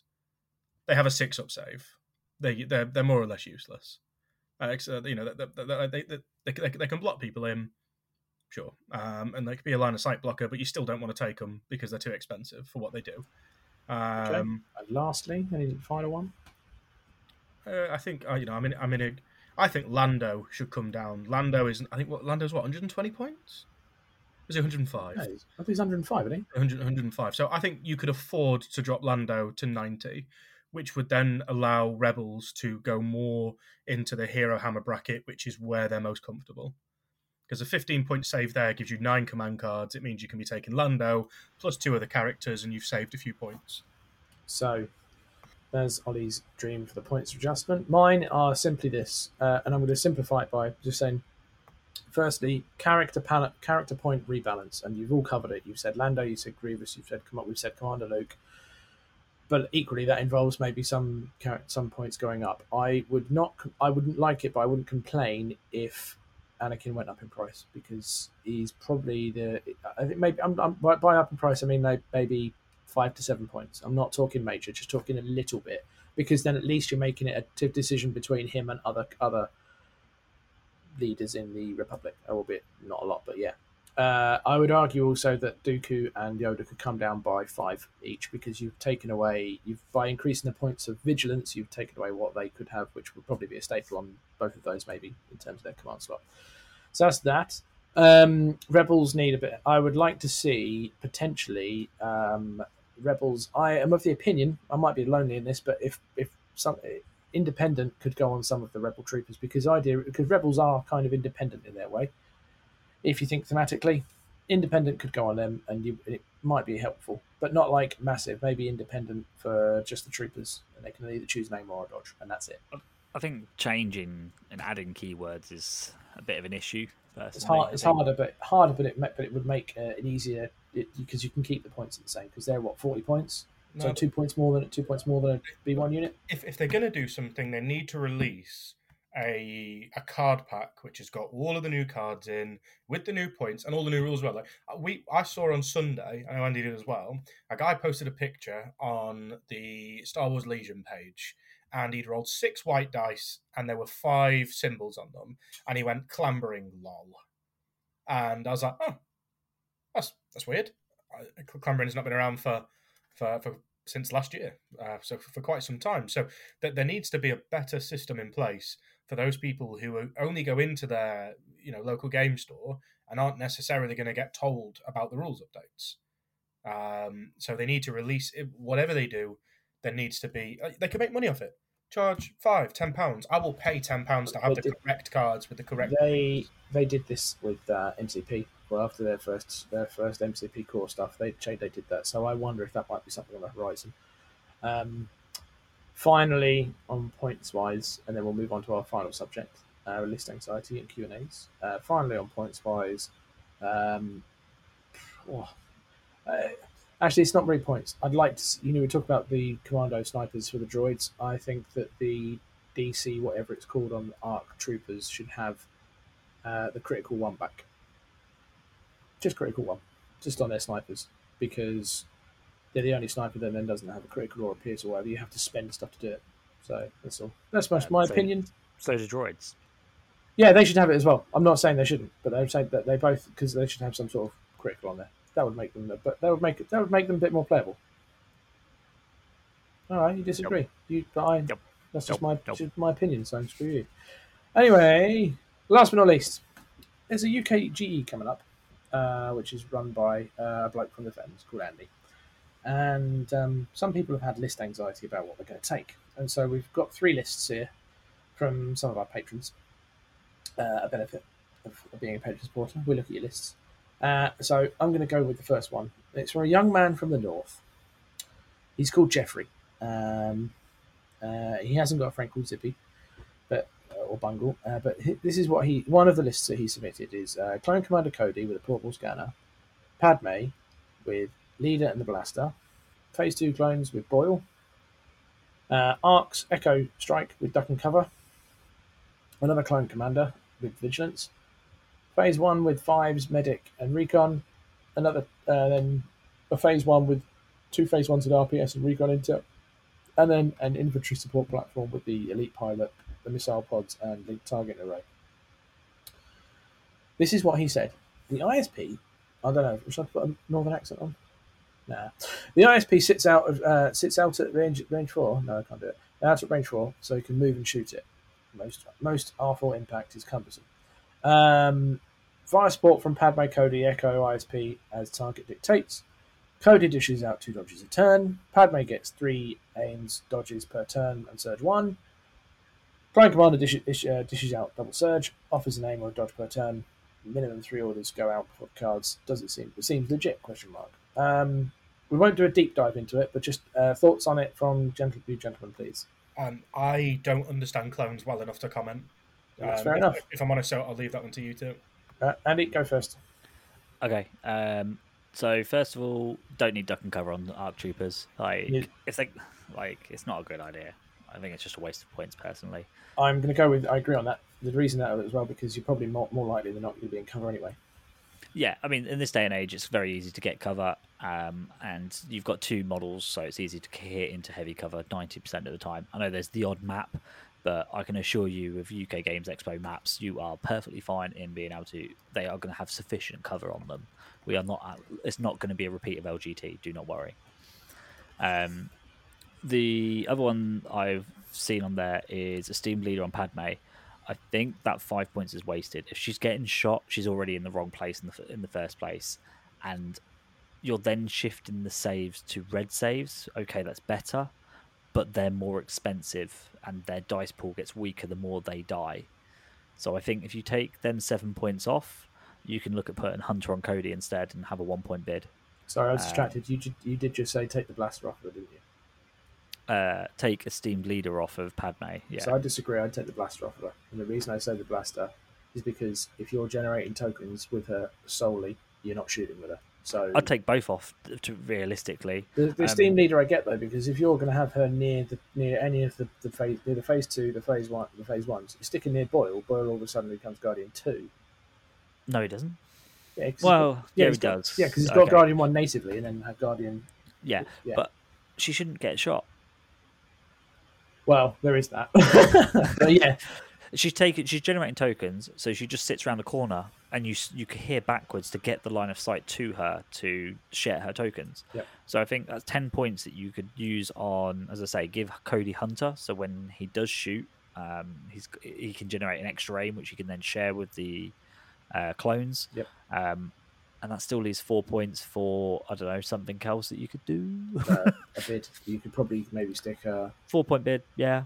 Yeah, just another little cheeky little 4-point bid. Yeah, another... Or you could put Recon Intel on the Phase 2s just to match up and keep up with the other clones. Yeah, or if you really and want on to... or on the ARCs as well, just for an extra... for a Scout 3 right at the start instead of Scout 2. Yeah, I think all of that I agree with. I just think Padme should be... less loaded. I mean, if anything, you'd put Vigilance on her. So I said to Nav today, I had a conversation with Nav because he was curious about clones, and I said to him, don't put Blaster on Padme, because if you do, you're tempted to do things with her that you shouldn't be doing.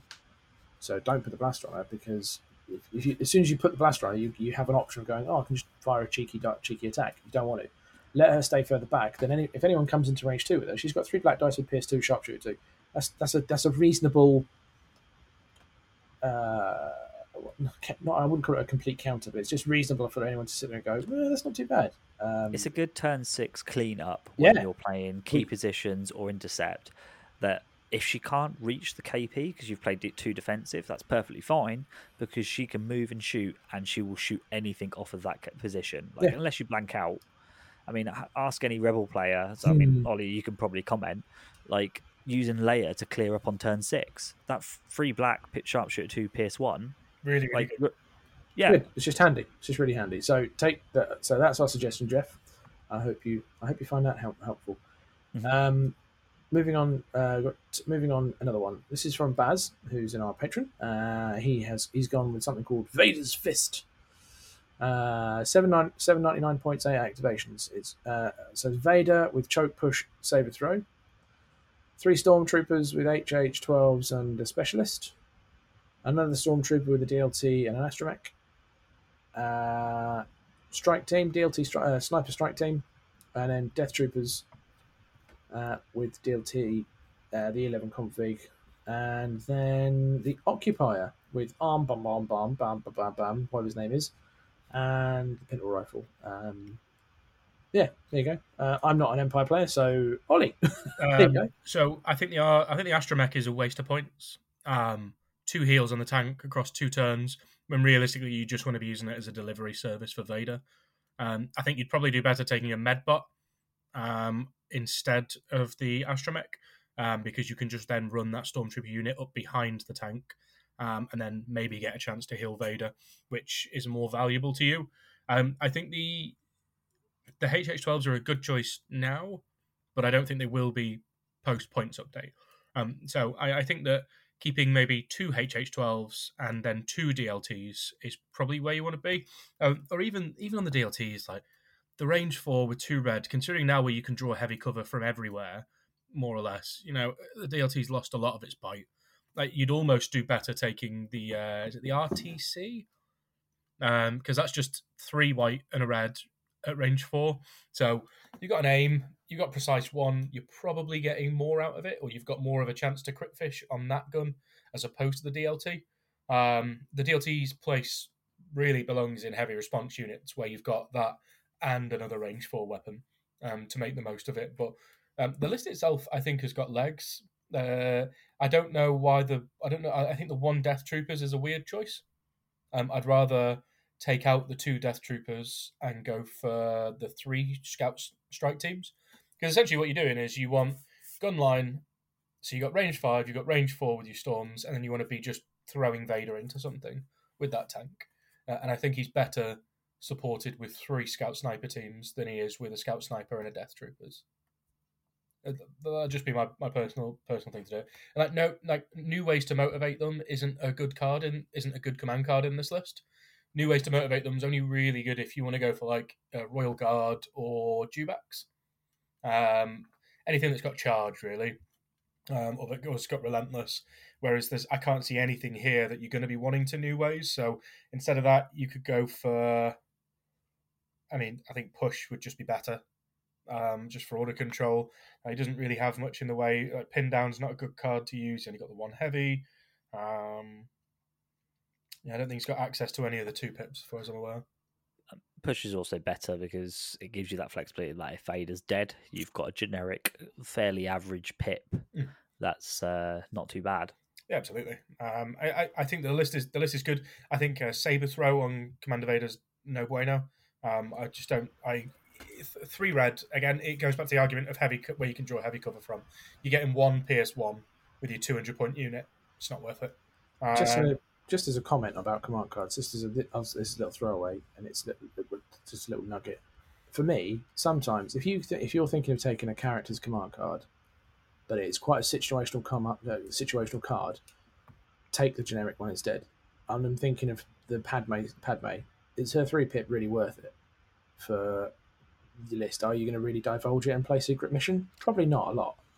I think it depends on like what you've got to compete with. Agree. Depends what you're running it with and how you're running the list. If your list is going to be a gun line, are you going to do it? What's the point in playing that 3 pip? So therefore, take assault, because then you can as a clone player help yourself with the extra, with the ideas of giving orders to clones for fire support and all that sort of stuff. But anyway.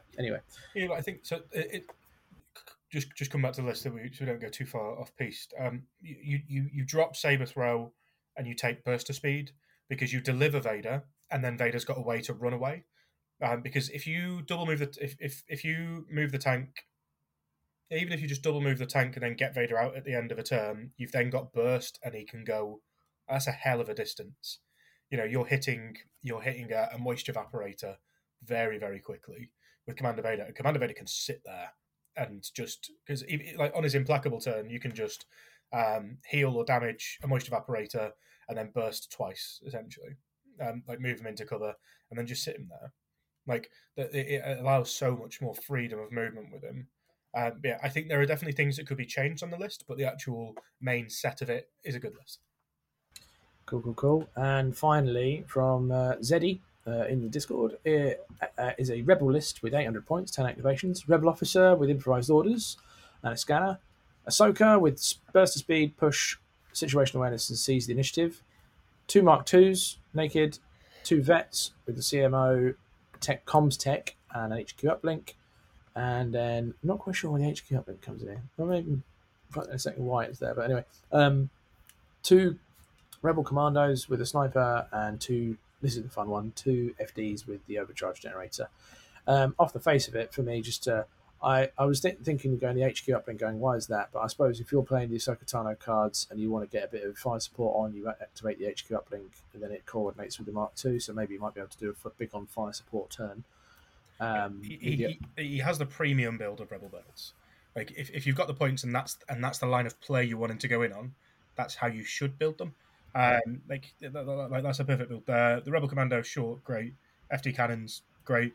Ahsoka, the only thing where I'm not sure if I would have it is seize the initiative. Yeah, because you've got the HQ uplink, which is going to be looking after 4 of your units a turn, and then your Ahsoka like with there's no command cards on this, so. Did he send it? With no, I didn't. I don't think he did. But let's assume it's all. It's going to be all the Ahsoka ones, isn't it? Yeah. So like three Ahsoka ones, and then you take three of the Rebel ones. I can't think of any that outside of the one that you passed the Dodgers. Maybe that's the one I think of. I can't remember what it is.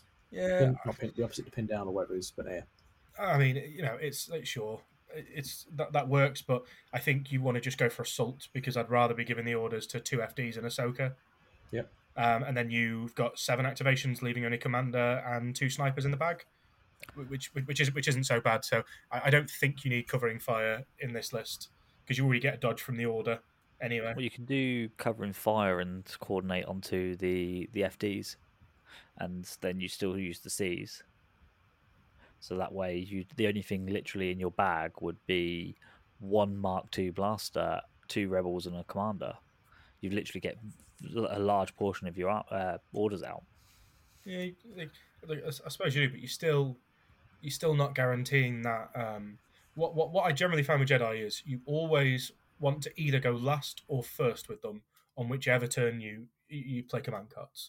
So on any turn where you don't have that choice is a turn where you're at a disadvantage.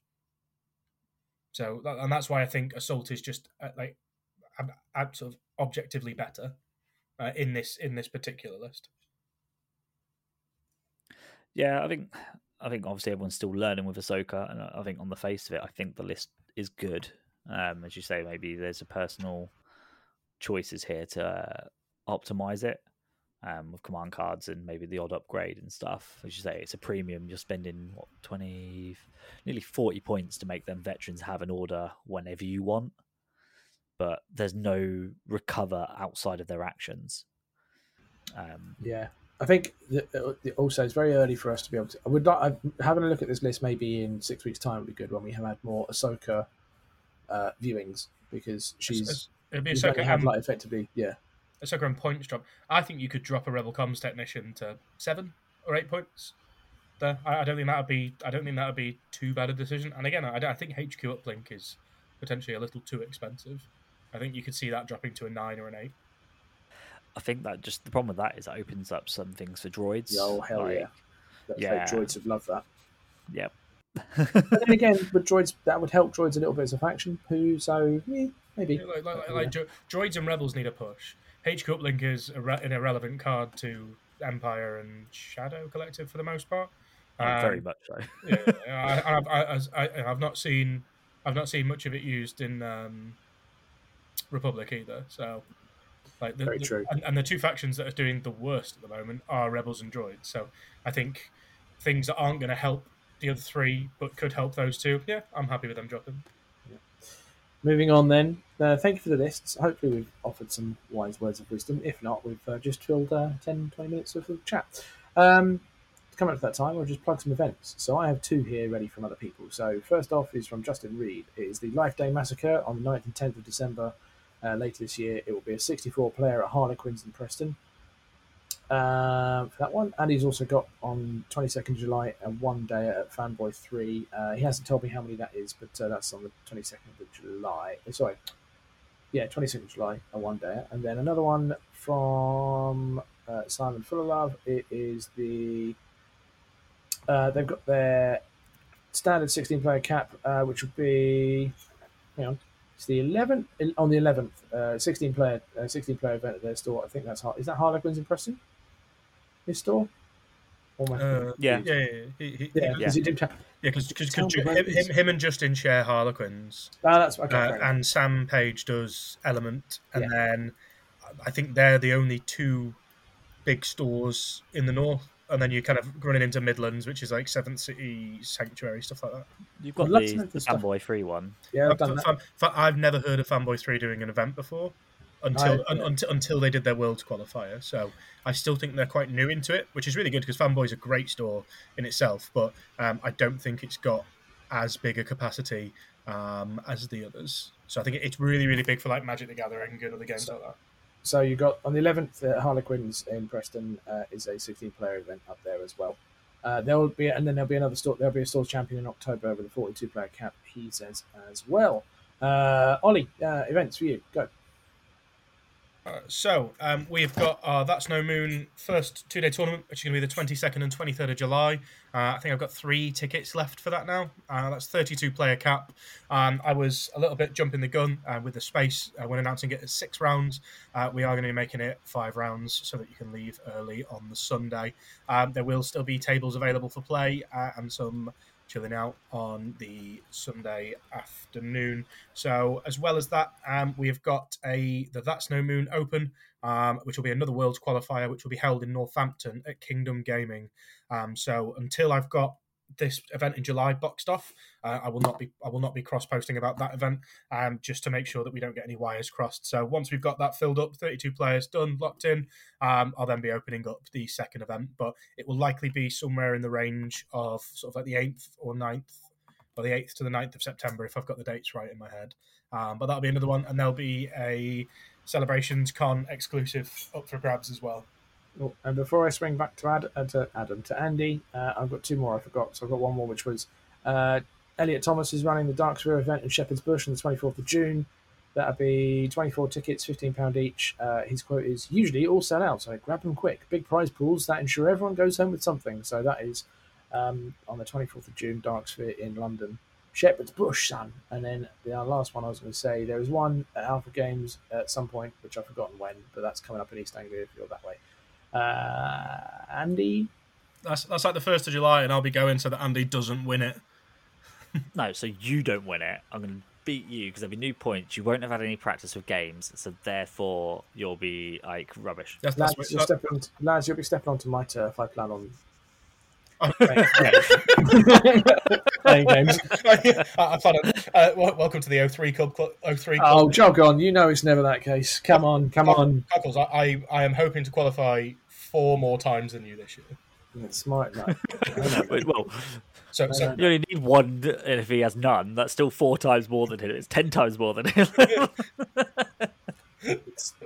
No. The Anakin list is going to defeat everything. Well, hang on, no. But by the time LGT comes around in October, there might be 40 players there that have already qualified. So Cockles can come 42nd or 43rd. Just turn up. Yeah, you can just turn up and win his ticket. I broke the duck, mate. You can jog on, you and your Blizzard Force. Oh, I ran Blizzard Force. I'm going to win everything. And then don't. Cockles, I could have been running 3 units and you'd have lost that game against me. Yeah. And it was key positions. Come on. All right, I'm going to lay this challenge down at some point. Andy, you write a list, 2 lists, blank lists, and ensuring that we both have the units. And just in a game that we have nothing to do, give them to me and Ollie, and we'll play that game. See who wins with blank lists that we don't know nothing about, just for a bit of fun. Okay, so I'm going to give you a 1,600-point list. I'm going to give Ollie Blizzard Force, and I'm still pretty confident that Ollie wins. I mean, I reckon I could do it. Right, let's jog on. Let's talk about your events now before we go. Yeah, I mean, they're great events because I don't actually play in them, so you don't have to deal with my cockiness. But you do have to deal with mine. Yeah, exactly. So first event is obviously UK Games Expo. This is more about rather than buying your ticket, because I think there's only one ticket left anyway, so tough luck on buying them because there's not going to be available. But it's more about please submit your lists. By the time this podcast go out, you need to submit them by tomorrow. That is the 31st of May by midnight. And we've had confirmation, obviously, there is no points drop happening until UK Games Expo is finished. So please make sure. Otherwise, you will be receiving a Game 1 round loss. Ollie, please submit. I've already submitted my list. I don't think he has. I was actually well in advance because it's Andrew Terrell. Believe it or not, Andrew Terrell eats 5 dogs a week. I know. I've seen. Yeah, we're currently at 55 out of the 62 players because I know there's one that's dropped already. So I'm waiting on 7 of you to at least register. And then obviously there's lists on top of that. So them 7 need to get registering ASAP, please, because otherwise I don't want to be up at midnight if I can avoid it. Although I will be because I'll be just starting list checking. The second most important one, but most important in my eyes because it's my little baby, or our little baby, is MKGT. Obviously last podcast we announced that we've expanded the event to 96 players. Yay! 11 tickets left, so we've managed to sell all of them in 2 weeks. Please try and buy tickets sooner rather than later because we will be making more announcements about MKGT and COF, well, qualifier spots COF, coming up soon. So do keep an ear out, but obviously if you are an international person, you've got plenty of time and plenty of notice to purchase that ticket and your flights to come and play, because I'd love to have more international players at this event. I believe we've already got Mickey from Team Poland. Yeah, not just Mickey. I think we had 4 of them come from potentially. It would probably be like Mickey, Mad Bull, Oscar, and there's 2 Mickeys, isn't there? Yeah. So I think Mickey rounded them up when we opened up the extra tickets. And then I think there was someone else from an international.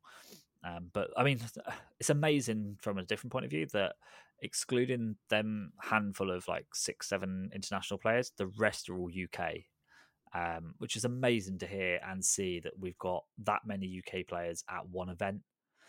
Because if you look at UK Games Expo, you've got probably 15 international players come in. Yeah, you've got Germany. You've got the full Poland Worlds team, and you've got the normal 4 German travelers. In fact, Oscar's not coming to Games Expo. That I've seen. So, so there's 4. There's 4 of Team Poland. I've seen 4 Germans. There's Johannes, Finn, Dennis, and maybe Martin, I think his name is. They call it. But then there's Team Kegler. Yeah, Zegel team. Zegel team. That's who I was. I think they're German. Zegel team. But then you've got October War Games as well. And there's a few other tags that are appearing in the list of signed up players. Yeah, I mean it's good to see. It's good to be some of Team UK from Worlds represented as well. I mean we've got yeah. Nav, John O'Callaghan, Pod, Jeff, Lila, me, Dave. Yeah, Dave. Mark Radford. What a gem. What a guy. But yeah, I think it's great that, as I say, if you can do the comparison, obviously UK Games Expo, we've only got 64 tickets, but there's a good size of international players. MKGT is mainly supported by UK players, which is amazing. But I would love to accommodate and entertain more international players because it is a prestigious event with it being a 2-dayer and the biggest one in the UK. And I need to, if we sell out, I'm not sure if it also competes with the biggest in Europe, minus France, because France, you know. So. Au revoir, la France. Yeah, I mean, they don't advertise any of their stuff, so it's hard to track how big their events are, but I know they get at least 60-plus players at their 2-dayers. Well, it's more that I think that, and, you know, in some ways it's good to keep your tournaments with all of your local players, but because they're not advertised, like, I'd love to go to a French tournament. We cheeky weekend in Paris, because like, the Polish guys have invited us over, the Germans have invited us over. I'm looking to go to them this year, but I still don't know any French players. No, I met one. Axel Monnier. What a ledge! Oh yeah, Axel's lovely, and also what a painter. I also speak to Cupcake Hunter as well. I know he's not technically French, but he resides there, similar to like Evan cheating his way into the... Evan, you've done it again. You've done it again. Lucas, Andy. We haven't had Lucas on the podcast. We haven't had Evan on the podcast. Lucas is an American living in Germany. It's a bit like Sting, but Sting was an Englishman in New York. That's how it works. He's a Germanican now. He's American in Deutschland. Anyway. Yeah, sorry. It'd be nice to get the French over or the German, a few Germans over to MKGT. Yes. And there's not many tickets left. Right. And I will not be expanding it again. Not this year. Yeah, I was going to say. Might be a bit short of his notice this time. But anyway, right. That's the show. That is 1 hour, 50 minutes of pure Legion goodness. We've learnt about American football, haven't we, Andy? Marginally. There'll be another. We'll catch up on this in a few more shows' time and see if you've learnt anything extra, because the draft is happening right now. So we'll see how that happens. Or do you know who you should draft? You should pick Tom Brady, mate. Tom Brady? Yeah, you must know who he is. Hasn't he already been picked? No, he has not been picked. So why has he not been picked? And I know he's famous, so why has he not been picked? He's definitely available, let's put it that way. Because just have a look. Anyway, that's the show. Ollie, if anyone wants to find you, where can they find you? You can find me on the Legion Discord at cbt3-that's no moon, or you can message me on one of the Facebook pages, or comment on YouTube, and I'll probably respond to one of those at some point as well. Andy, if people want to find you... You can find me as AGST on Discord with That's No Moon tag, and or Facebook with Andrew Terrell. Cool. If anyone wants to find our video man, Mr. Tom Smith, they can find him on Tom Smith or something like that on Discord.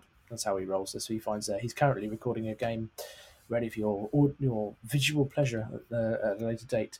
There'll be a video that will drop next Tuesday on our off week. And yeah, that's me. Ollie wants 30 seconds of silly road names. Right, we are going to fly these off at a list. So, I mean, if people want to find me first, they can find me Cockles Faulkner on Facebook, Cockles Faulkner on the Discord. I'll reply. I'll chat to anyone about anything. So if they ask about charities or football or sports, yeah, equally fine. Go for it. And road names. So top 5 silliest or weirdest road names in the UK. We've got in at number 5, we've got Christmas Pie Avenue, which is in Flexford, Surrey. We've got Dick Place, which is in the Grange, Edinburgh. We've got Ingle Pingle, which is in Loughborough, in Leicestershire. We've got Frying Pan Alley, which is in Spitalfields, in London. Drum roll.